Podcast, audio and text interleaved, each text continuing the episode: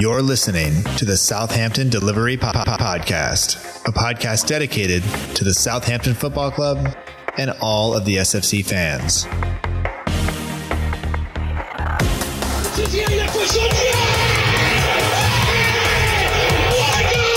If you want to have guarantees, you have to buy a washing machine. Monte with a scooping header. We don't lose a match, either we win or we learn. And today we learned is Abir. It's infield to Mane, 25 yards out. Lovely ball for Pellè. Onside, 1 0. Oh my word! Unbelievable. He ran around the pitch like Bambi on ice. It uh, very, very embarrassing to watch. And now, and now, now your, host, your host, Matt Markstone. Hello and welcome to another episode of the Southampton Delivery Podcast, a podcast and newsletter dedicated to the Southampton Football Club and all of the SFC fans, and available right here on southamptondelivery.com. My name is Matt Markstone. I am the host of the show, and no matter where you are, no matter how you may be listening, whether this is your first time or you've been here before, thanks for making the show part of your day. I hope that you enjoy it. And I'll be really, really honest. I, I always enjoy doing the show. I always enjoy chatting with the guests, but for the past couple of weeks, there hasn't been a lot to talk about. There hasn't been really anything concrete. And I'm really excited this week because we're going to talk about finances. Nothing scares the people in my house more than when I say, hey guys, guess what? We're going to talk about finances. Um, but hopefully, uh, it, it, it's somewhat enjoyable for you too. Um, hate to say it, but like, you know, it's good for me. So hopefully Tom enjoyed it and hopefully you do too. But uh, joining me to do that uh, is Tom Murray. You can find him on Twitter at T214 Murray. He, if you remember, has been on the show before. He's involved with Alan March Sport, which provides uh, audio description commentary for the fans at St. Mary's who are blind and visually impaired. Um, you can get in touch with that Twitter account if you want, uh, at Alan March Sport and also at Saints underscore AD. Links to all those are in the show notes, of course, as well. And Tom also does a podcast. He does the Under the Lights podcast. Uh, he's part of the team that puts that together. Links to that are also in the show notes, so you can uh, find that, check it out, uh, give it a listen if you are a Saints fan. And uh, since we talked last time, Tom has moved uh, into a different kind of role with the BBC. So he's now at the BBC Radio Solent. So you can uh, you'll catch up on that as we get into the chat. But once again, thanks for sending in your questions. thank you for joining the show. I hope that you enjoy it. I hope you're staying safe.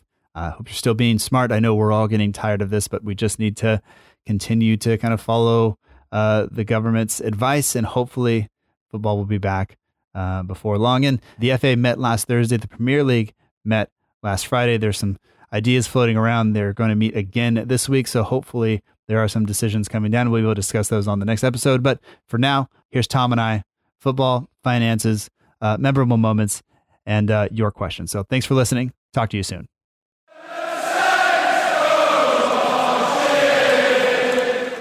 We'd like to welcome back to the podcast Tom Murray. You can find him on Twitter at T214Murray. You can also find him uh, as a freelancer at Solent Sport and BBC Radio Solent.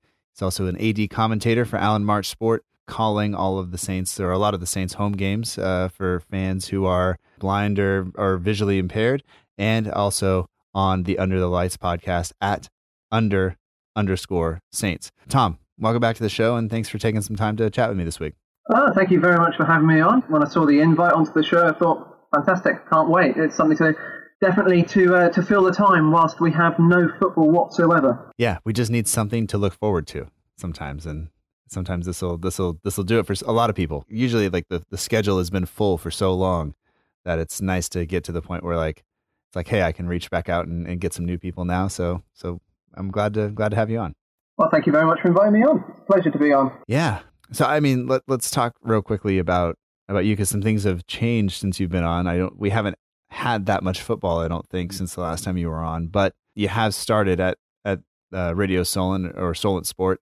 Um, so can you just kind of walk us through kind of what your role is there, and and maybe yeah, just let's just start let's just start with that because obviously you get to work with a, a pretty great team. Uh, you get to become a part of a pretty great team, and just I guess you know what what's that what's that been like for you? It's been really great. Um, I started shadowing there the, in August, and I was given the opportunity just to, to come and see see if I see if I liked it. And I'm working on the production side of things, so behind behind the scenes, um, just keeping everything ticking over. And I've been really enjoying it so far. and I, have been doing much more re- recently, and it was sort of coming to almost to a peak, as it as it were, as uh, before football got shut off. So a bit disappointed because I was find, really finding my feet, but hopefully we'll continue as uh, as uh, football comes back whenever it whenever it does do that. So I've been really enjoying doing that there, and obviously get to work with a really good team, meet some new people, and um, hopefully it will lead to more in the future. But as uh, everything is sort of up in the air at the moment, just got to knuckle down and make sure that I uh, let them know I'm a valuable member of the team when uh, when it all starts again. I mean, have you learned a lot as you've you've gone through this from from some of the people that have been there? Just little tips and things for for dealing with games, and I mean, in, in terms of cutting audio for the radio and everything. Oh, definitely. I mean, I I don't have I don't have a degree in journalism. I don't have a much technological expertise when it came to that sort of thing when I started shadowing and when I was, you know, came in for that first day, had a look around, see what everyone was doing and the speed that everyone was doing, uh, the the editing and all getting stuff uploaded onto Twitter. I was thinking, wow, this is this is quite a quite a speed to get up to. But I went in and then after a couple of uh, a couple of times being in there and doing this stuff myself, I've managed to get to grips with it, and I feel not, you know, obviously there's always room for improvement, but I think that I, would stand in good stead if someone asked me to do something, I can get it done pretty quickly for them. And you know, they've said to me, the, the members of the team said uh, I've been doing really well, and Adam Blackmore himself has said that he's heard really good things. So from a personal point of view, that's really, uh, you know, it's really nice to really nice to hear that, and I just hope to uh, uh, to do it even more in the future. Do they let you work the Saints games? Do they work, let me work the Saints games? I they know I'm a big Saints fan, so it, sometimes I will go in there and just be like, you know, do you want me to do the Saints game? And they're more than happy to do that. But uh, yeah, I, I, I get to do Southampton matches a lot of the time, and you know, I'm not complaining about that whatsoever. Love that. Yeah. Does it? I mean, does it change because you have you obviously have a job to do? So does it change the kind of way you you have to look at the game, or do you find yourself kind of fighting the urge to to just focus on on specific on just watching the game and and or is it you you're able to just compartmentalize it all and kind of go along with it well at the very start it was a bit tough because it was like when i started with the uh, audio description commentary mm-hmm. as a saints fan you know you really want to get into it you've got to you know make sure start putting up that barrier and just remember that you're there to do a job and you're not you, you can't be a fan. You can still be a fan because you know the stuff that you're any any cheering is you know not going out on air. Um, but at the very start, I was being shown quite a critical thing to do. At the same time that Djenepo decided he was going to take it round everyone at Sheffield United. So that I, I was uh, I was watching that, and they're saying like, "Tom, focus." I'm like, "Wait a minute, wait a minute," and then he scored, and it's like, "Tom, come on, we got to focus on this." And I was just thinking, "But he's just scored one of the goals of the season. Did you see that?" And then that was uh, it's actually since then you know, it's much more reserved. I think one of the most enjoyable matches I've had to do in terms of that was probably Saints against Chelsea because it was such a good performance. And then once Saints went 2 0 up, you started to relax a bit. You, it, you know, I am quite tense when it's nil nil. The game started. Sure. You got to click all the things, but as it goes through, you know, now now that I go in, it's it, it is pretty relaxed and. Um, you know, I've I found it's a lot easier to concentrate on a team that isn't yours I did a couple of the Bournemouth matches, and that was really quite relaxed because obviously I'm not I'm not a fan of either of the teams, so I'm just watching the game and seeing how it goes, editing what I need to.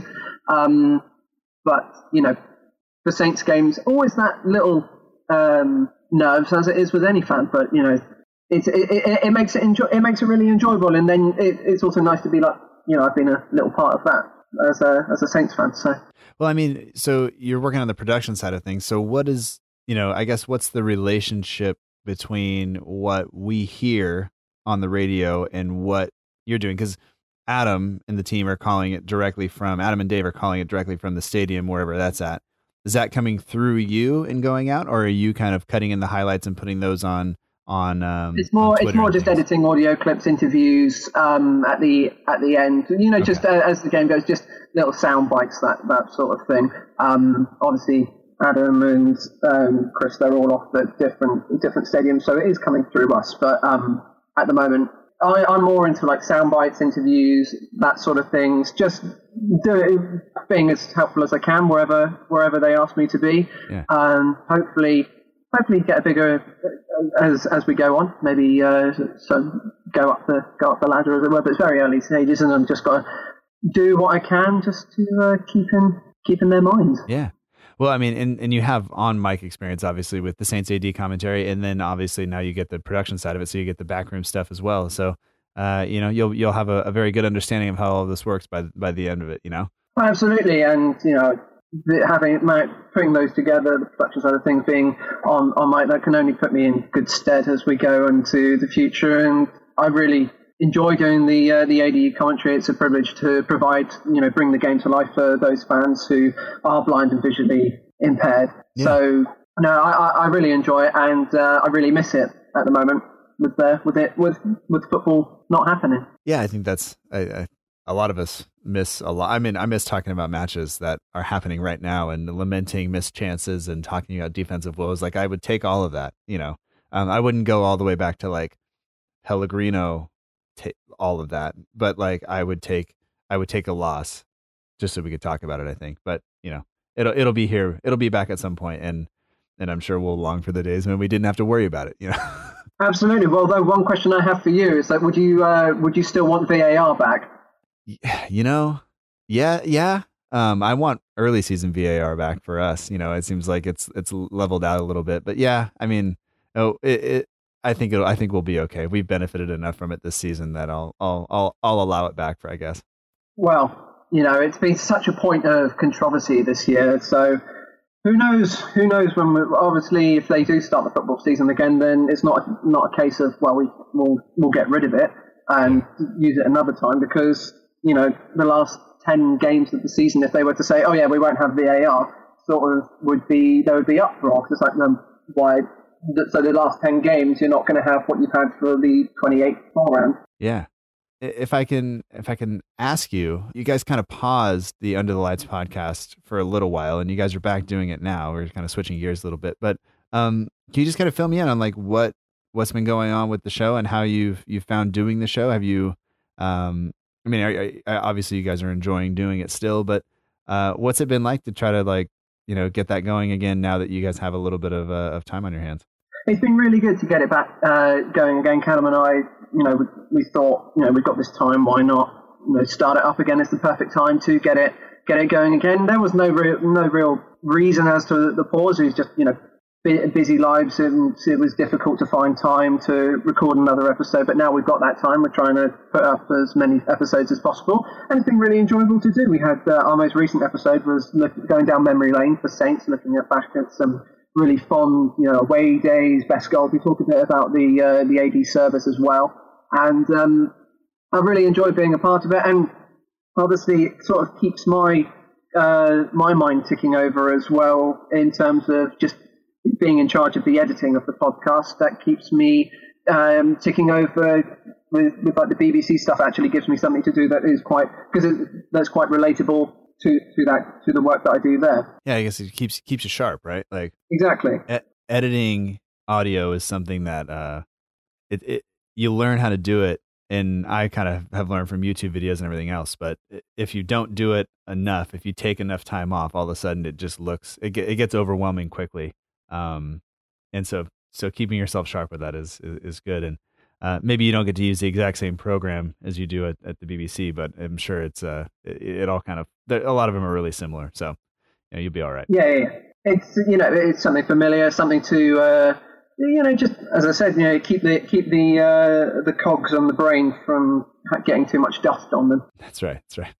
Yeah, but I'm I'm excited this week a little bit because we have some stuff to talk about. Um, I've you know, over the past couple of weeks, there hasn't been a whole lot of news coming out of the club, and there still isn't a lot of news. There's not, uh, we don't have any real clarity as to when the season's going to start again or anything else, but we do have some other things to to discuss. So uh, we'll we'll kind of get into that stuff. And um, I, I did want to ask you, just looking back at the season so far, I mean, do you have a favorite a kind of match that stands out? If the season ended right now, what would be the kind of match to you that stands out uh, from from this season? Oh well, the one that really stands out has got to be the uh, the battering of Portsmouth um, towards the beginning of the season. Absolutely fantastic night. I wish I could have been there and, uh, as a fan, um, but no, that was that was absolutely fantastic. In terms of a, a league game, Ooh. In terms, because I was there and I commentated on it, the win against Aston Villa was really satisfying because Saints, just, it was Saints utterly dominated and realistically, well, really it should have been about four or five nil towards the end of the game, and even that would probably be um, flattering to Aston Villa. We just couldn't put our chances away, but it was really enjoyable to commentate on a game where you were fairly certain that Southampton were going to come away with the three points, and I actually got to is my favourite goal of the season to commentate on, but Armstrong's goal against Villa has got to be one of my favourite that I've done since starting the commentary, just because it's quite tense going up to that. We were only 1 0 up. Villa had suddenly got themselves a corner in the very last minute. You're thinking, oh my God, are we actually going to throw this away? Yeah, we've done you know, this Villa before. Have been, we, like this has happened before. Villa have been really, really poor, and the goalkeeper's going up, and suddenly the ball gets whipped and it's headed out, and then you realise that you've got a completely empty net to go for. Che Adams has played an absolutely brilliant ball across the pitch, and you see just Stuart Armstrong like a train just sprinting away, and you know he's going to get to the ball first. You know he's going to have a shot on goal, and you know it's very likely to be a goal because it's an empty net. And I actually called probably shouldn't have done, but you know, it's pretty pretty certain. I actually called the goal before the ball had even gone into the net because I just saw as soon as he hit it, I said he scored because the ball is just it it, it is going to go in. It would take a brilliant defensive block to uh, to not put it in. But uh, no, that was really enjoyable, and to then know that Saints were two 0 up, they were going to get a home win. It was going to be a re- it was really fantastic. Yeah, yeah. Um, I mean, you're right. Uh, The everything about that that match, it was typical Saints in terms of we should have been uh, up way more. It should have been way more comfortable than it was at that point. Um, you have all that kind of tension in the last moment, um, and you just you just uh, the ball from Che Adams. I think uh, we've. I, I don't want to say it's gone under uh, undervalued, but that was a it was great from him just to be able to to kind of get to it, turn and play it, and and then like you said, Armstrong running onto it. Um, without the hair, maybe he gets there a little bit faster. It has a little bit easier shot, but you know, it's it's okay. He scores. Yeah, I think that that was a big a big game for us because uh, we needed we needed points, and it just you know Villa maybe had a little bit of confidence coming into that game. It was nice just to take that out of him, and I thought we I thought we dealt with Grealish really well that day too. So um, pretty happy with with the team on, on the day. Um, are there any other matches that kind of that you remember uh, or moments that you remember kind of distinctly and vividly the from either as a fan or, or calling it on the commentary? Uh, the Man United game at the beginning, the one-all draw was good fun uh, because the the start that the start that Saints made in that game was absolutely phenom- phenomenal. Um, obviously, they didn't they didn't score, but for ten minutes it was just battering United, pressing them really high, and it was really exciting to see this pressing game in full flow. Um, unfortunately, United then took the lead afterwards, but just that first 10 minutes was really brilliant to watch. Um, in terms of not not being there, but you know the the win against the away win against Leicester was fantastic, considering everything that had happened before. The result that we don't want to talk about, Sure. um, coming into it, not only getting the three points against Leicester, but we were playing so well, and we we, we could have won by even more. I mean, Yeah. we could have scored three or four that game ourselves. I remember Ings had a brilliant chance towards the end where we broke on the halfway line, and he just had to place it in the corner, and Schmeichel made a brilliant save. But it just felt, you know, that Saints had really, really turned it around. I mean, we were playing.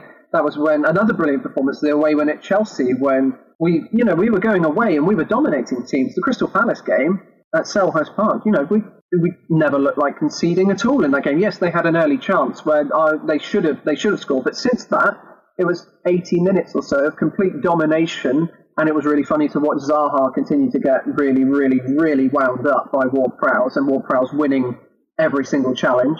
Um, so that that that that's always fun to what to whip him up. But you know, Saints were. It was just that run of games where Saints were just going away to teams. I think they won four away games in a row. And even then, even though we lost to Liverpool for the first half, we were more than in it, and arguably could have had a penalty early in the second half when Liverpool broke and scored. So it was that period where we just played some fantastic football. And but the Leicester one, I think, stands out the most for me just because of what it meant. You know, the turnaround, one of the most embarrassing results in the club's history, mm-hmm. and they've gone away and they've dominated. They brought back three points because at the end of the day, Leicester have got three points from Saints. Saints have got three points off Leicester. it doesn't matter what the score is. Yeah. Both teams have come out equal at the end of the season. Yeah, you you think maybe maybe because of the uh just the goal difference, but at the end of the day, like you know, we've we've done enough to kind of get it uh to to kind of balance it out a little bit. And you know, yeah, I'll I'll take that turnaround. And um, you know, even though we've kind of been off a while, uh, the BBC has has done some work, and and um, Adam Blackmore had a chat with Martin Semmens that came out on uh, little, at least a little bit on Twitter that I saw, um, asking, uh, uh talking to to him about the the the nine 0 result and and kind of Ralph's reaction to it. Um, did you did you happen to catch that at all? Yeah, I saw uh, saw a bit of that about how you know Ralph was incredibly honest and said, "Look, if I was your chairman, I'd have sacked me." Yeah. And I think, I, mean, at the time after the nine after the nine 0 result, you know, we were all shell shocked. We didn't know what to think. It was just pure embarrassment. It was feeling um, really, really low. I, I looking, looking back at it, I'm glad that I wasn't commentating on the game because it would be, you know, I, I, I, don't know what I don't know what I would have had to say. It just it was it was it was crazy, and I think at the time, the loads of people were calling for Ralph to go, and I can completely understand that. I mean, it's a nine 0 loss, but I thought that Ralph has done all he can on the side, and it's up to the players to do what they have to to perform what he wants on the pitch. And I thought Ralph needs to stay because otherwise we're just going to continue the cycle. And I have to give full credit to Ralph and full credit to the players because you know these are the same play- the same players on the pitch that night are the same ones that then won at Chelsea and won at Leicester and beat Palace and beat Tottenham. You know, hats off to all of them. They've turned they've turned they turned the season around completely. Yeah, and and I think just looking at how that conversation went, you respect Ralph for coming and saying like, "Look, I understand if you sack me, I deserve it at this point." And I also appreciate the club saying there's so much more here that has been done that you have done than what showed up there tonight. And we're not going to judge you on this one result because we know that other things we've watched you train, we've watched the guys develop, we've seen the team come along and this is a bump in the road and we're going to get over it. And, and just the kind of long term um, understanding and, and vision from the club to, to stick with it and for Ralph to understand that and for the players to get over it and, and everything that's happened since then, like that it was great. And and it would have been very easy for for people to you know, for to, to for them to just sack the manager and, and move on to, to the next one. But um I, I'm I'm definitely in the Ralph in camp. I'm very much behind him and think he's doing a great job. Um, and think we're actually fairly fortunate to be able to have a manager of that quality at the club after um, the the couple of managers that we've had in you know recently and and I just you know yeah we we could have really I think hurt ourselves had we had we gotten rid of him. So I thought that was a, a pretty interesting um, you know little little interview that that Adam had and and I think Martin Semmens is uh you know really I think he's he's definitely making fans happy in terms of of uh you know he's given us some confidence I guess that the maybe we have the right people in the job behind the scenes to to help Ralph and uh, the players continue to develop. Oh, absolutely. I think that you know Ralph is a superb manager, and I think we're incredibly lucky to have him. And you know, Saints have gone through a period where it hasn't been good, and I think they now have themselves a manager that can really pull them up the league. And you know, even even more, it's going to be really exciting to see what he can achieve with the club when he, you know, he can mould the squad, he can get the players that he wants, and it's really, it's really encouraging to see the, the those quotes from Martin Semmens how, you know, he was, did the thought of sacking him didn't even cross his mind. Right. Um, that shows, you know, that behind the scenes, as you say, the the club do have a plan, and they've got the people that they believe are right and as fans, we can get confidence from that to know that you know the club is in a good place at the moment. I am excited for when we come back because I feel like you said we we we have the right people in, in certain positions, and I still think it will take time to sort things out, and things might be a little bit more difficult financially for us going forward, um, based on kind of what we're going to talk about next. But uh, well, you know, we can only do whatever we can do, and hopefully, it kind of all all builds from there. But um, I did want to talk a little bit about finances and, and things that this week and um, maybe nobody else will be excited but this is something I, I you know uh, we talked earlier about you know having something concrete to kind of talk about and I'm I'm kind of excited to to discuss this kind of stuff and there the guys over at the Price of Football, uh, Kieran Maguire, did a valuation of all of the Premier League teams um, based on their accounts that they published uh, from the 2018-2019 season. Um, the only team that didn't publish their accounts at the time that he did it was Palace. I guess Palace are notoriously always late for publishing those things, so theirs are, are not quite right. But um, Southampton came in at 13th uh, in the table in terms of, of value Premier League clubs. Um, and I mean, the the shocking thing, I think I sent this over to you, but uh, the most shocking thing to me was was the fact that that Spurs were were valued as the as the most valuable club in the in the league, which I think a lot of people maybe had had an issue with. Uh, did did, did that shock you at all? It, it did a bit because obviously the team that we associate to be at the very top in terms of value is Manchester City, especially with who backs them and who knows with takeover happens where Newcastle will be placed on that. But um, I, I, did a bit of digging with the with the Spurs valuation, and I think it's more to do with the fact that they've got this brand new stadium, yeah. a lot of sponsorship deals to go with that, a lot of people excited to be associated with that stadium, and I can't, you know, you, you, you completely understand why. It's, it, it's yeah. fantastic. I, I haven't been. I'd, I'd like to go because it looks absolutely brilliant. And you know, I'm quite jealous of Spurs that they have such a nice stadium. Um, but I think a, a, lot of it is to do with that. And you know, when, when something like that opens, people, every, everyone wants to, they know it's going to be successful. Everyone wants a piece of it. Yeah. So that will only increase their value. I think one thing that I really noticed noticed about that um, of, of what you showed me was and it's not it's not exactly a shock, but just how much of a disparity there is between the big six teams and then the rest of the league in terms of value. Yeah, yeah. I mean, Spurs. What is it? I mean, mm-hmm. that's a that's a gigantic number. But I mean, the the the drop off. I mean, after Chelsea, uh, Wolves are the next most valuable, uh, 458 million pounds, and that is less than half of what Chelsea is. Um, Chelsea come in just under half of what Spurs are, though. So even that disparity in the top six is is uh is huge, and and a little bit more to to do with the Spurs valuation is that they have the brand new stadium, they have enough seats to bring in match day revenue, which is is is loads more than they could bring in at, at the old White Hart Lane.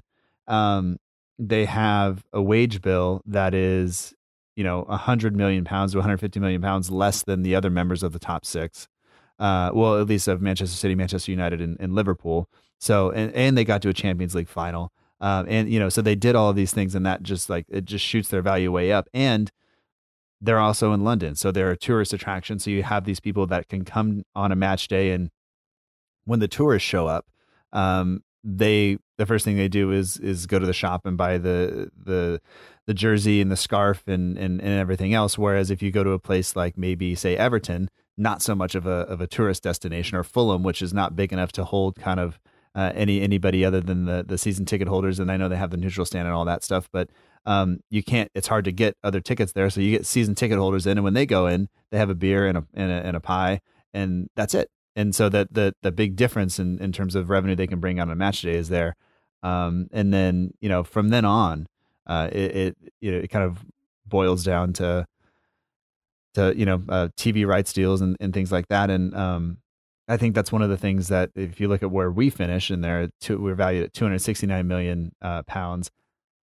Most of our money over the past, you know, since we've been promoted back, has come from has come from selling players, right? Like we have over a quarter of a billion pounds just in selling players to Liverpool uh, in that time. So like we we've relied on that business model, which could be a, a problem going forward. I think based on um, what's likely to happen to player values as we as we go forward, um, because the the projection is that everybody's value in terms of you know what what, what they can be sold for and things like that is going to go down, which means that all of these guys we have on our books. Um, think of Wesley Hoedt, uh, guys like this, like all of their values are going to go down. Jannik Vestergaard, that value is going to go down. We need to get rid of them in order to continue this business model, and it's going to make it uh, a, a, little bit harder. So we could likely see our value continue to slip and go backwards um, if if we don't kind of uh, change these things or if we don't kind of adjust the business model a little bit to, to make up for that. I think that's a re- uh, that's a really good point because obviously with everything that's going on, we're going to those those player values are going to go down, and as we've seen, the the owner of Southampton has said he wants Saints to be self sufficient. So a lot of the uh, what we spend on players needs to be generated from player sales, and obviously that value. The, the value has gone down in recent in recent years, and quite obviously because Saints don't have haven't had the quality that they've had in past years to actually be able to sell. They don't currently have someone like Sadio Mane, Virgil van Dijk, which can accumulate 100 million of uh, transfer fees just on their own. And obviously, I think another reason that the value might might be a bit lower is just because Saints finished 16th, and therefore the income that they had for their finish, and then the season before that, I think it was 17th. So in terms of the actual um, prize money that they get for their positioning in the table, could could account for that as well. But I think it's a it's a good point about the player values. You know, I don't know which particular players Saints are going to look to sell. You know, that you think the ones that come to mind will be Mario Lemina. There was a rumor that I saw someone on Twitter that Saints asking price was now had been dropped to nine million for Lemina. I don't know if that's true. Um, but it just shows how much the market is is switching. Do they want to try their arm and get and give Elyounoussi another chance, or are they going to think that he he's gone? Wesley Hoedt, another one that Saints you know, it seems, especially with the transfer activity, that they, it's a player that the, the, Ralph has said he doesn't want him in his plans. Um, so, yeah, th- but I think it's going to be that's going to be a, a, a, problem for all the teams. And one thing that I had a uh, had to think about with the, you know with, with, the coronavirus situation is the longer that there's a gap between um, matches. Another thing to think about is that you know football is a short career in the grand scheme of scheme of things. Yeah. Players, especially young players, might get a bit itchy feet quite quickly because essentially we might be looking at a year out of their career just gone like that, and they're going to be wanting to develop onto the next stage and thinking if they've got their own career path, a young player might think. Well, I'm, I, am i am expecting to move to a big club by now, so they might it might make it difficult for certain clubs if players are getting itchy feet and they want to move on, whereas they may have spent the last year developing even more as a player, and that's part of the contract. And then then their club, so, uh, they're saying to the club, "Look, I want to move. I, I want to progress." But that's you know, and uh, uh, maybe older players as well might. I don't know how they might be um, quite worried about. You know, especially in the lower leagues, their career they're coming towards the end of their career. They're going to they, they still need their uh, they still need their wages. They still um, I I can't, I can't remember about what the situation is with footballers. Are they are they being paid? I have no idea about that. You'd imagine that some of the, the would be so. In the Premier League, maybe money's not so much of an issue, but it's certainly in the lower leagues. These players are thinking, look, I need to, I need to at least get some more, get try and get my final pay rise before, you know, before I retire, so I can set my family up. So yeah. there's another thing. So, you know, as, as well as player prices going down, are we going to see players move on that previously may have stayed at their current club for another year or two, but because their career has just suddenly been cut short by another year, um, are they going to be itching to move on? We're going to see a lot of transfer demands from younger players that want to develop as quickly as possible. Yeah, and I think some of the things that we've seen with with teams is that they don't have large cash reserves. A lot of these teams are operating kind of, you know, uh, month to month, day to day, and so when you all of a sudden have you know two three four months of of you got to pay you, you have to pay people um, they don't have that money and so you're you're looking at um, players either deferring portions of their wages like the players at, at Southampton have done or and other clubs have done or um, you look at other situations uh, things that are happening where um, some clubs are having to lay people off some clubs are having to you know cancel you, you look at you, you, think even if the men's team survives women's teams and things may not survive because they gen, they tend to operate at a loss anyway um, so it's it's not uh, it's not the most pleasant uh, of viewing figures, but um, the like the the valuation of these clubs comes in and it looks at a couple of things, and uh, one of them is match day revenue, and so you, you talk about with Spurs get a, a bunch there. Um, you know, obviously, you know, uh, player sales and things like that count, and that's where the bulk of ours has come in, and and Saints have been praised by that, and I've been like, you know, honestly like the ability to identify you know young talent or talent that has been missed by other people and then turn that into a profit that's that's a great you know the black box has done great things if it, if it ever existed period. But um that that model though tends to to you, you have a couple of, of misses and all of a sudden you get in some real trouble and i think that that could be an issue later on. And and the other big kind of source of income is is um you know, getting on TV and being on TV and being, uh, you know, uh, everybody gets the same amount for the first 10 games. So the, if you're on TV 10 times, you don't get any extra money. That's, that's the money that everybody gets. Um, and then every time you get on TV after that, you, you, you increase, uh, you, the money you get as a result of that by either somewhere between a million and a million and a half pounds per, per time you're on TV. Um, well, you know, if you think about the football we've played over the past couple of seasons, um, it hasn't been that. It wasn't that great under Puel. It wasn't that great uh, under Pellegrino. It wasn't that great under Hughes. And so we fell from you know being on TV like 16 times um, to the next season to 2018 2019 being on TV only eight times, which means we didn't make any extra money on that. And so you know you you look at that and you're talking somewhere between you know eight and and 14 million pounds extra that we could be earning if we were playing better football um, and that turns out to be uh, pretty significant in terms of, of what we're looking at in terms of the value of the club and in this kind of self-sustaining model that we have. Yeah, absolutely. And obviously fans, you know, who pay for those TV packages would not have wanted to.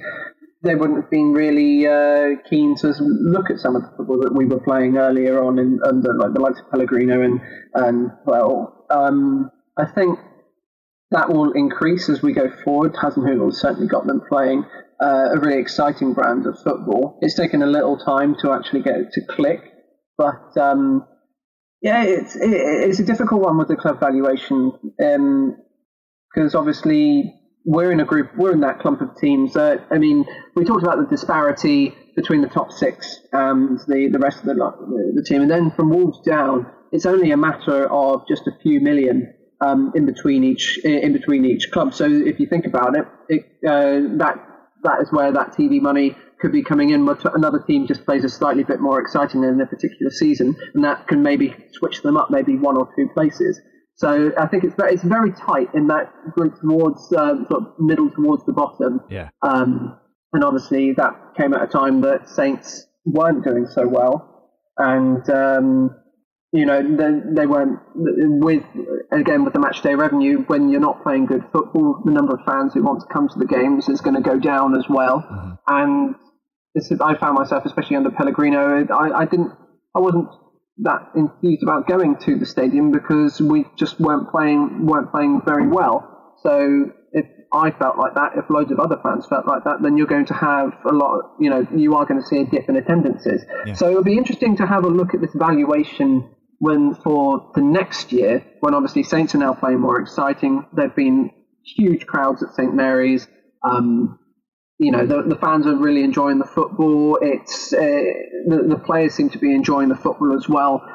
That actually brings me to the last game we played before football got stopped. Newcastle at home. Now, obviously, we lost. It was quite, it was very disappointing, but the atmosphere at St Mary's was absolutely fantastic. They were, you know, they're just cheering the players on and I think that's something a couple of years ago under Pellegrino, if we'd gone 1 0 down to Newcastle, you may not have seen that. The fans didn't buy into the philosophy as much. But with under Hasenhüttl, you know, they're getting really behind the team. They know that the players are doing their utmost. They're trying their best to play in this particular match. And obviously, the fans have sort of had the bit between their teeth. Djenepo got sent off. Was, I mean, I, I think it was rightfully a red card. I don't want to discuss, go go all the way back just to discuss the match, but you know, was it a red card? From my view, I was as a commentator, I wasn't quite sure, but then we don't have a replay, so I just thought um, he might have nicked him a little bit as he went past because I was quite surprised that the referee had even blown for a foul, and then obviously he gets sent off, and we're because we don't have a replay, we're left to think. Is it a red card? So we're, you know, we're, we're thinking at half time someone's got to get on YouTube and have a look at the uh, have a look at the foul. We saw it and said, okay, yeah, he's not intended to do that, but you know, in the laws of the game, it is a red card. It's quite it's quite dangerous. So we were just a bit. I, I was certainly perplexed about how later on in the game, um, Newcastle didn't get sent down to ten men as well when Manquillo uh, he slid into Bertrand's chest. I don't. Again, yeah. did he uh, did he did he pull out? I'm not quite sure. And then obviously the penalty, which I thought was incredibly harsh because Boufal, yes, it's touched part of his arm, but if you look closely, is the Newcastle player is actually tugging him so that his body shape has swung in that direction. So it was it was a hard it was a harsh one. I said I didn't want to talk about the game, but I've just gone and done it anyway. Um, but, you know, going back to it, the the fans were fantastic for the entirety of that game, even when it, you know, that you knew it was backs against the wall, and that will show, I think, in the next figures as they come out that you know the fans have really bought into Ralph, they've bought into the manager. And There's going to be an increase in matchday revenue you'd expect, and then maybe you know Saints playing more exciting football. Will that put them a couple of places higher than they did in this particular graph? Yeah, yeah. It's uh, hopefully we see that kind of swing, and obviously the the finances come out after you know it, it they it takes a while. Like they're a full year behind essentially. Um, so we won't see kind of how this season goes until until we're in the next season. But it, it is important, and I mean, we've made a profit of uh, over over a quarter of a billion pounds uh, in in terms of of player sales. Uh, net that's net profit on player sales, and um, that's great.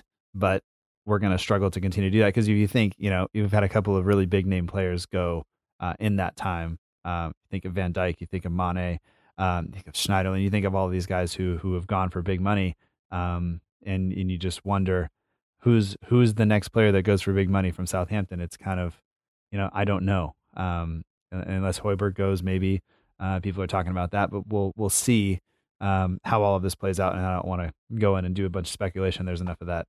There's enough of that out there. But um, you know, th- one of the things that could affect this as well in terms of us attracting new talent is this, um, you know, post Brexit, things are going to change in terms of getting players in from from the European Union for, for just from outside the UK.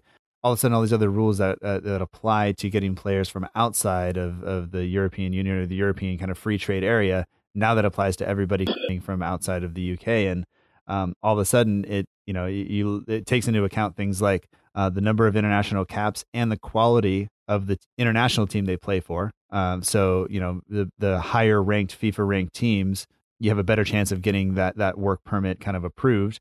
Uh, the number of caps they have, the the size of the transfer fee, which I think is going to be big, and the size of the wages they'll be making in terms of in relation to the the players at the team and the and the, the league overall. Um, and all of a sudden, I, I, as I'm seeing these things kind of come together, I, I, I get really really worried about us being able to attract the next player that we need and can develop that can then be sold for a high profit that will allow this model to to continue. And and I'm maybe I'm I'm, I'm worrying about this too much, but um, I, I am definitely definitely worried about this. Uh, uh, and I don't know if you've you've looked at it at all or. I think the like to counter counter that, you know, every other team in the Premier League is going to have the same issue.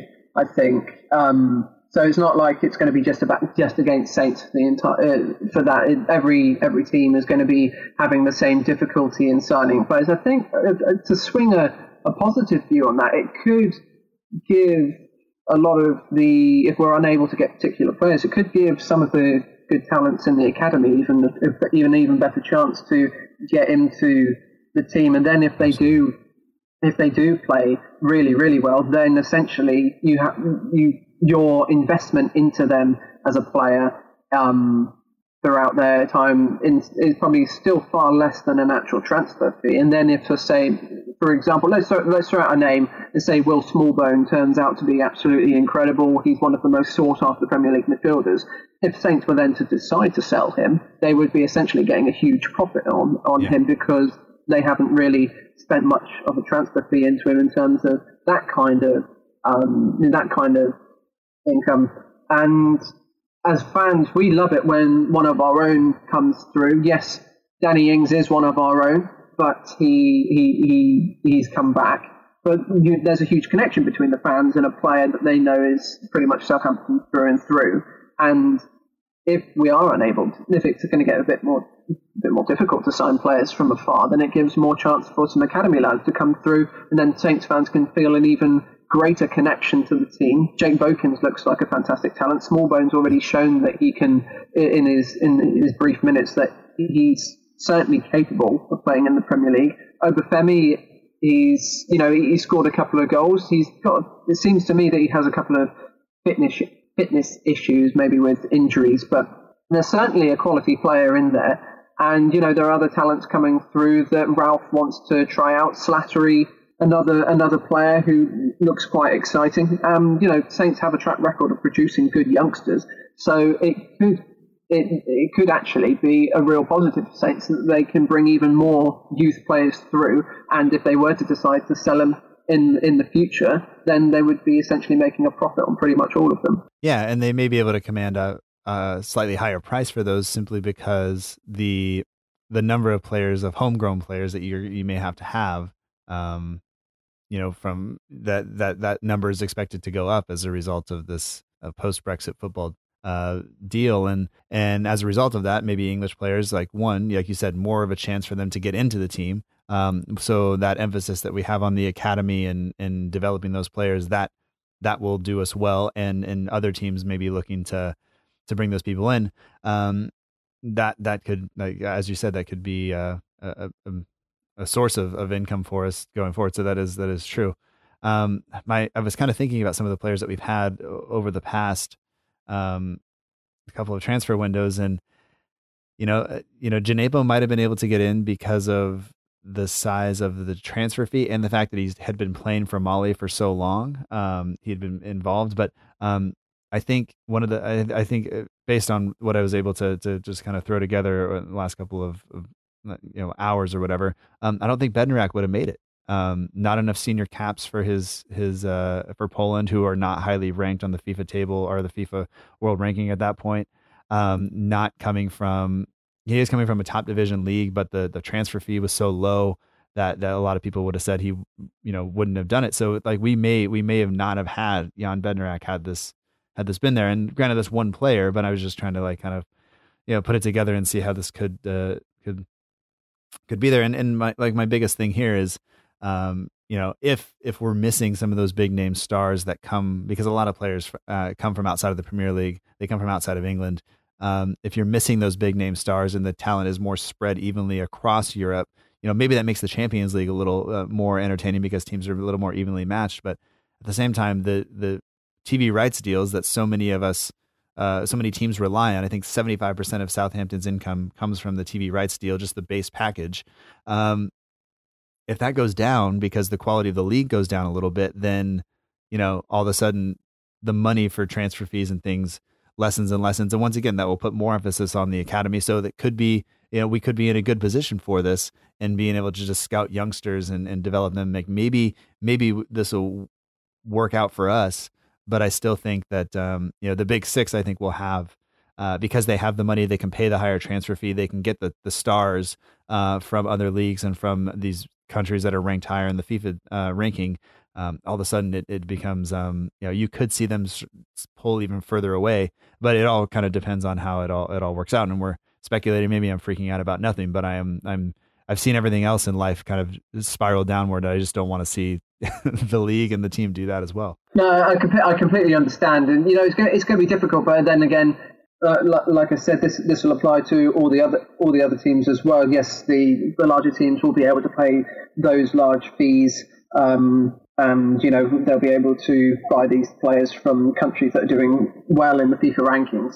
So that seems to have been the norm for quite a while in terms of the big six might just continue to build a gap between them and the the teams below. Although Leicester and Wolves are doing a fantastic job of breaking into, and of course Sheffield United, I'd be gutted for them if the season were to be made null and void because they've had a superb season. But anyway, I digress from the main point, which is that yeah, this this could be an, could be uh, an an issue, and I think it will be an issue for some teams. Like you said, we wouldn't have, we may not have signed Bednarek, and that would have been, you know, in, in hindsight, if we hadn't had Bednarek, where would we be defensively? But um, I think I think there's certainly some positives to be taken out. The the thought of that we could, you know, Nicola, Nicola Cortese did have that uh, dream of having 50% of the starting 11 from the academy. So who knows, maybe many years after he has uh, not been chairman, we may be having to having to do that due to uh, maybe any possible transfer restrictions.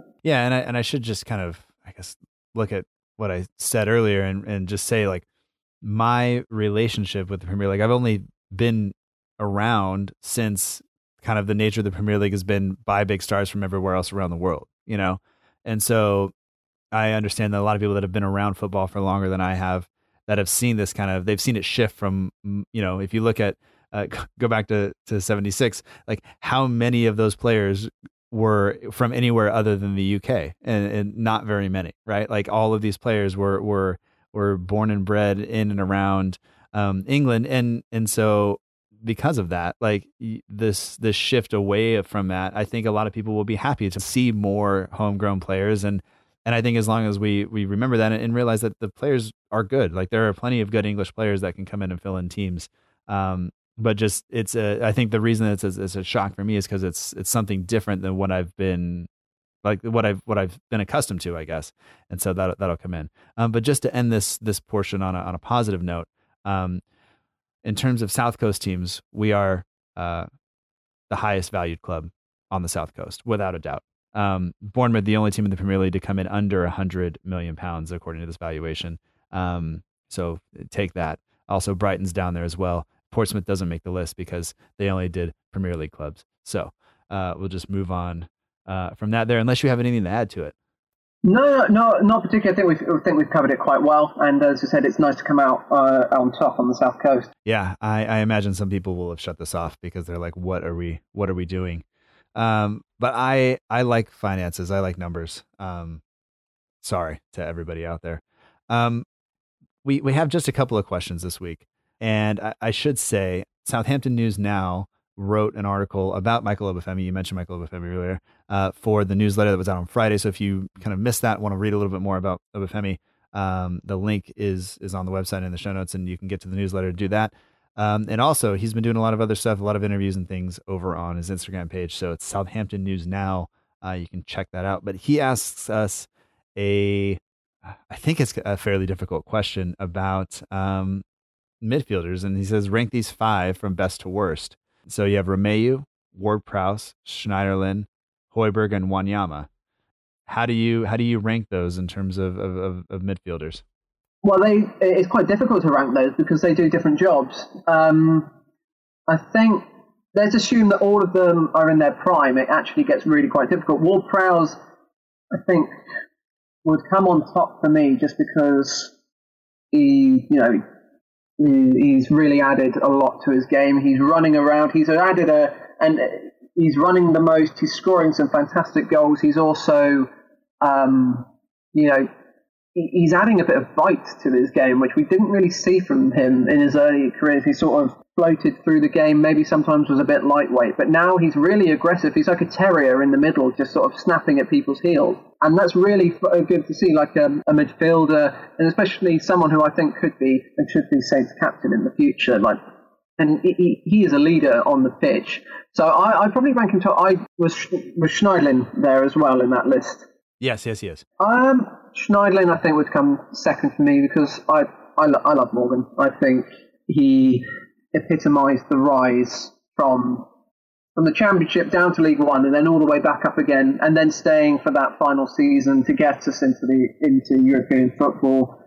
He he would come second purely because I just I'm a big fan of Ward Prowse, but Schneidlin then would come second for me. I really he was a fantastic player. He would just nonchalantly hit a 50 yard ball, and it would be inch perfect to whoever it, it was aimed to go at and to have that kind of quality in League One was incredible. And there was a brilliant quote from Nigel Adkins at the beginning of the championship season where he said, you know, we've got a really good side here. You know, Morgan Schneiderlin is probably the best midfielder in the entire league, but he can't get into our team because Schneiderlin was on the bench for the first game. And I thought that was, you know, he, he and, and he was. He was a brilliant, brilliant midfielder. I was incredibly sad when he did leave, but I thought that, you know, he'd given his all. And he had a bit of a tantrum was allowed, and because he wasn't allowed to go, then he said, "Yeah, I'll stay for the final year," and he put everything, he put his heart and soul into that, and that was fantastic. And he left on a high. And after that, so we've got, uh, I'd, I'd, say, I'd say Højbjerg because on his day, he's a brilliant, brilliant player, and certainly last season he was on top form and was you know running running the midfield, winning the ball back really well, scoring some fantastic goals. And he's a he's a, he's another really good leader on the pitch. I, I really I really rate him, and I think you know at, at, at the moment he is one of our better midfielders as well. And you know he, he shows a lot of passion on on the pitch, and he's you know he could probably be a captain as well. And then and then I'd probably have it's difficult to choose between Wanyama and Romeu because in the 16-17 season, Romeu was absolutely unplayable. He was one of our best players for that season because he won everything in midfield. He controlled the midfield, and you know, I think we the reason we managed to finish eighth in that season was because he was such a tenacious midfielder during that season and just broke up the play. He didn't care about if he got any yellow card. He, he's a player who, you know, the referee would probably give him a warning and he'd just be like, yeah, don't care, I'm still going to do it. And he'd, he'd pick up the booking.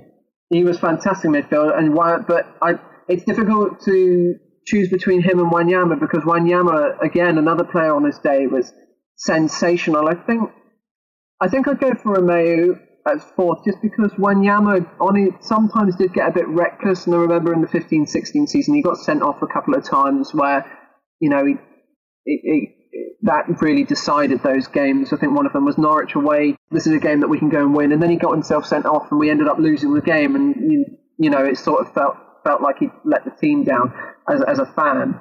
Um, it, it's difficult. I think Romeu Romeu, if, if we're choosing about players on their peak, at their peak, Romeu in that 16-17 season was fantastic, and that I'd put him just above Wanyama for that one. Some fans are probably going to think, how on earth have you put Wanyama bottom? But, you know, come. Well, yeah, I mean, it's, I think it really depends on just the, you look at the role they played in the team at the time and, and things like that, and, and the list is difficult to put together because you could kind of stick I think any of these guys next to JWP in a 4231 or a 4222 and and they would be fine. Um, Højbjerg has been the captain. He's fallen off a little bit this season. Um, JWP seems to be still have maybe the highest ceiling, you know. Uh, had a, a, good season and played very, very well. Hasn't quite done it again. In in Wanyama, he's you know now playing in the MLS, like that's or MLS. I'm not supposed to say the in front of it, but he's now playing in MLS, and I mean, that that just shows you kind of how things haven't quite worked out from him. Schneiderlin hasn't quite hit those heights either. So I, I think you know I can't disagree with your list or your reasoning uh, all that much.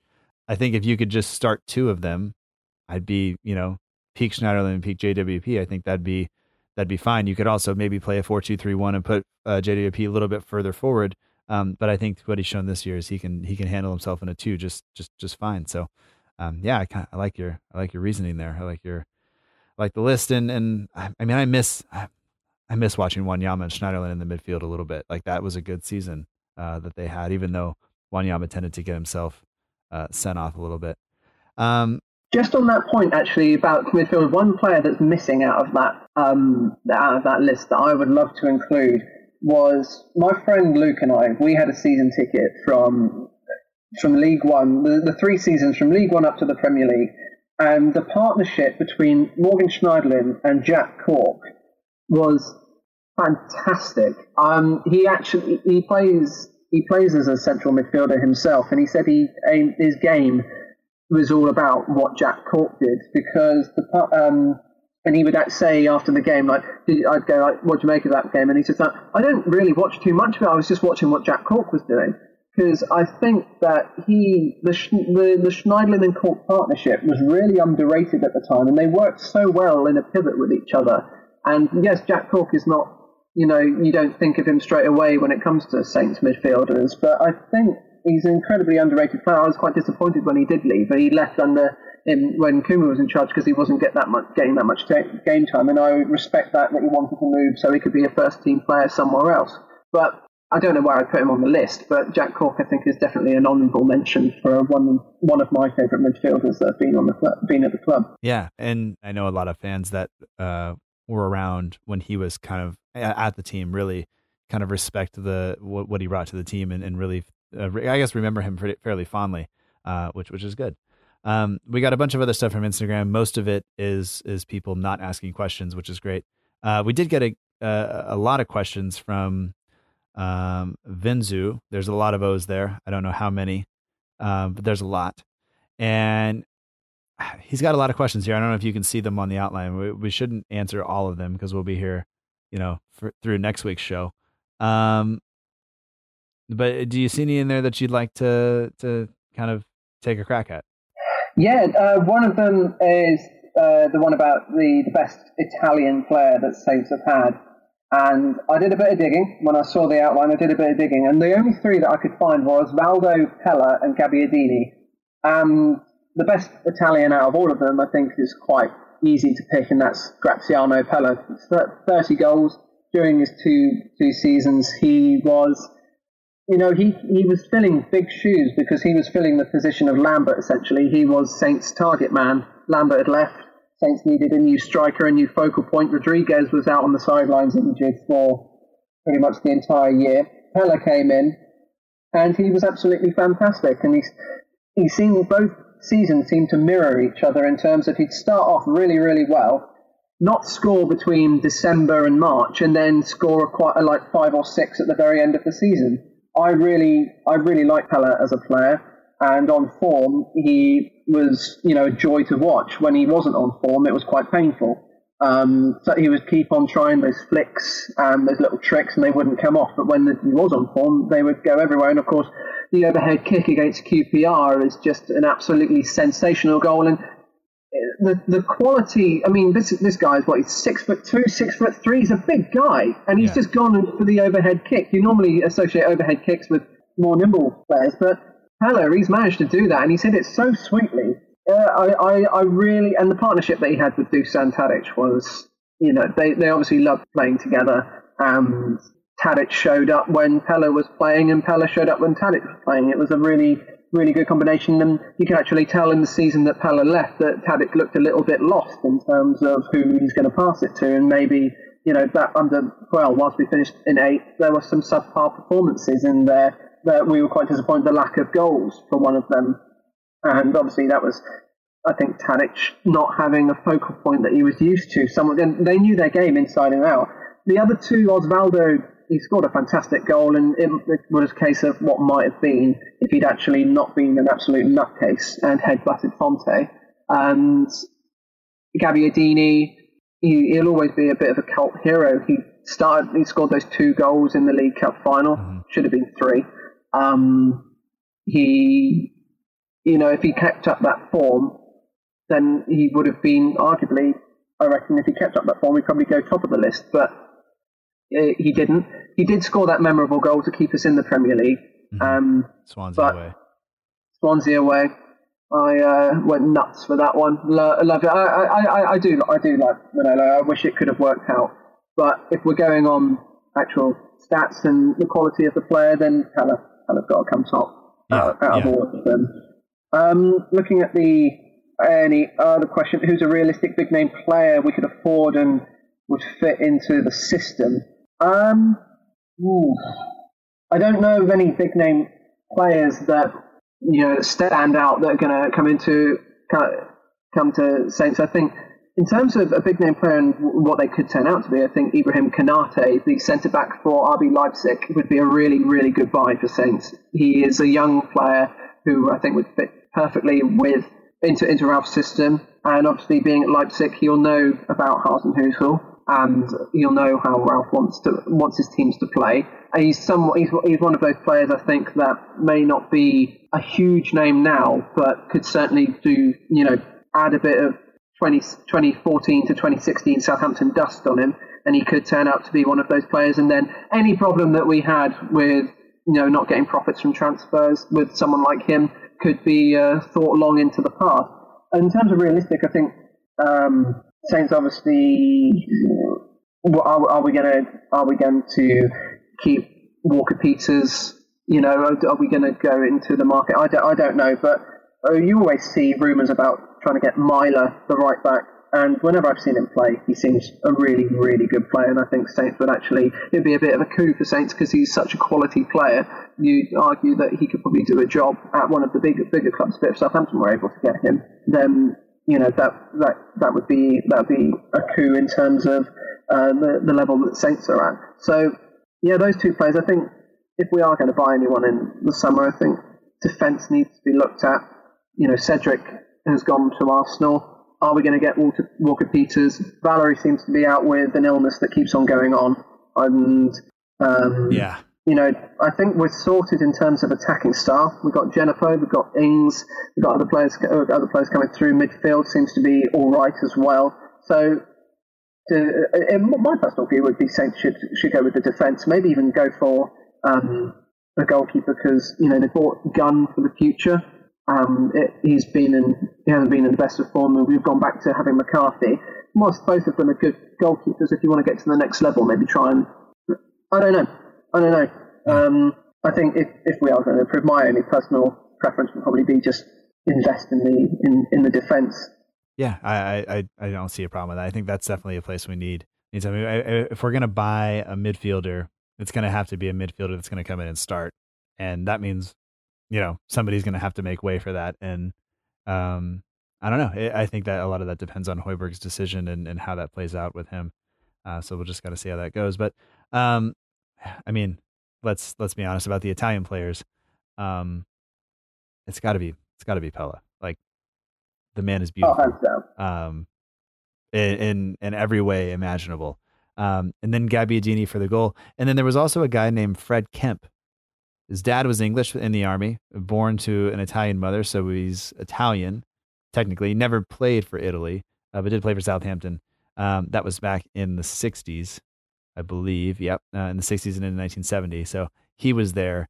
Um, I would put him ahead of Osvaldo just because of his um, his you know, what he did. Like he's just got to go. He's got to go as far down the list as I can as I can shove him because of that. um, and, and that that's it. That's it for me. Um, but I mean, Tom, unless unless you have anything else, I think we've I think we've I think we've covered it all. I was I was very excited to talk to you. I hope. Uh, I, sometimes I think the uh, you know the economics discussion sounds more exciting in my head than maybe it comes off. But I appreciate you putting up with that, and uh, thanks for joining the show. Oh no, thank you very much for having me on. It's been a pleasure to be on and chat about some some football whilst there isn't any. Hopefully, when things are safe to do so, we will have some football to chat about, and it'll be uh, fun to possibly come back on after discussing how uh, Saints have come away with a win in their first game back, whoever that may be against them, whenever that may be. Absolutely, absolutely. I mean, I, I want football back just as much as anybody. It's just going to take time. I think it's it's better to probably wait a little bit longer than to rush it back and, and risk, um, you know, people's health and safety and things like that. I think that's that's much more important. And and I, I think the you know you look around some of the other leagues and more and more leagues are starting to cancel seasons and stuff. So we'll have to kind of see how it all how it all shapes up and and how that impacts the club going forward. Uh, and there was a link, you know, supposedly with a, a, a new owner. So um, we'll see. We'll we'll just let that play out before we spend a lot of time uh, worrying about that or, or, or hoping for that or anything else. But um, yeah, I just want to say thanks again for coming on. Uh, people want to find you on Twitter, they can do that. You're at T214 Murray. Um, you can also find the Under the Lights podcast and subscribe. Uh, that is on Twitter at under underscore Saints. Uh, and of course, Alan March Sport and Saints AD commentary. Um, those things are there for when we return. Uh, for people who are, are blind or visually impaired, they can get some some commentary so they can be up to date with everything going on on the pitch. And uh, until then, I just say thanks and, and hope that uh, as you get back in uh, to to Solent Sport and you know things that uh, when things pick up that you enjoy that and and that you and the team and your family and everybody else continue to do well. Thank you very much, and I uh, hope the same for your family to keep safe, and uh, we'll be hopefully be enjoying football in the not too distant future.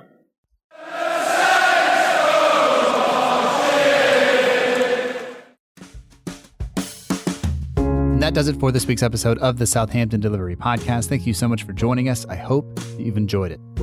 Special thanks this week goes out to Tom Murray. You can find him on Twitter at T214Murray. You can get in touch with Alan March Sport, which is who provides the Saints AD commentary. We didn't talk about it at length this time. Tom's been on the show before, so um, links are in the show notes to get in touch with that if you have any questions about that or you know somebody who can make use of that once football is back. Tom is also involved with the Under the Lights podcast. You can find that at under underscore Saints on Twitter. The link is in the show notes. If you're a Saints fan, get in touch and give it a listen. You want to follow this show while you're on social media, you can do that. We are at SFCDELL underscore IVERY on both Twitter and Instagram. We're also on Facebook at facebook.com forward slash SFC delivery. You get in touch with all of that and more by going to southamptondelivery.com. Uh, there you'll find links to all of the social media, plus uh, ways to subscribe to the show and the newsletter, which comes out each and every Friday. Show would be impossible to do without the partners of the show. Matt Beeling of the We Are Southampton page on Instagram does the logo for the show. and the Southampton page, which you can find on Twitter at Southampton Page and Instagram at Southampton Page 1, keep me and you up to date with everything going on around the club, uh, even in this time of um, non football. All music for the show comes courtesy of the Free Music Archive at freemusicarchive.org. The intro song is Epic Song by Boxcat Games, and the end of show credits that you're listening to right now is Aim is True by Podington Bear. As always, we'll be back on Friday with another newsletter and back next Tuesday with another episode. If you have any questions, be sure to send them in. Uh, I always enjoy hearing from you. And if you like the finance discussion, you can check out The Price of Football. It's a great podcast, one that I personally enjoy, uh, and you may as well. Uh, that's enough for this week. We'll talk to you next time. And until then, from that together, we march on.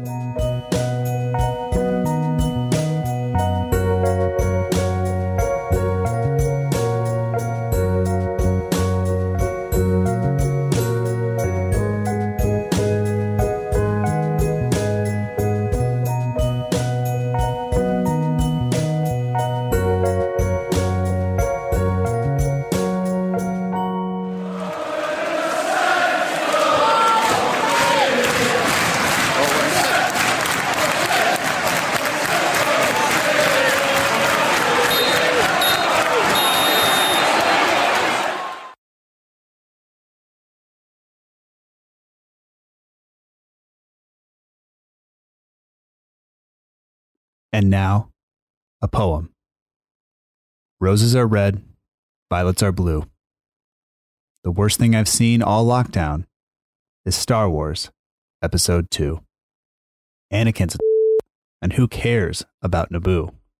So let's let Qui Gon be a bygone and just kill off Dooku. To be completely honest, I'm not sure what's worse me sitting here doing this on May 4th or you sitting here listening to it on May 5th. Whatever it is. Thanks for listening. Talk to you next time.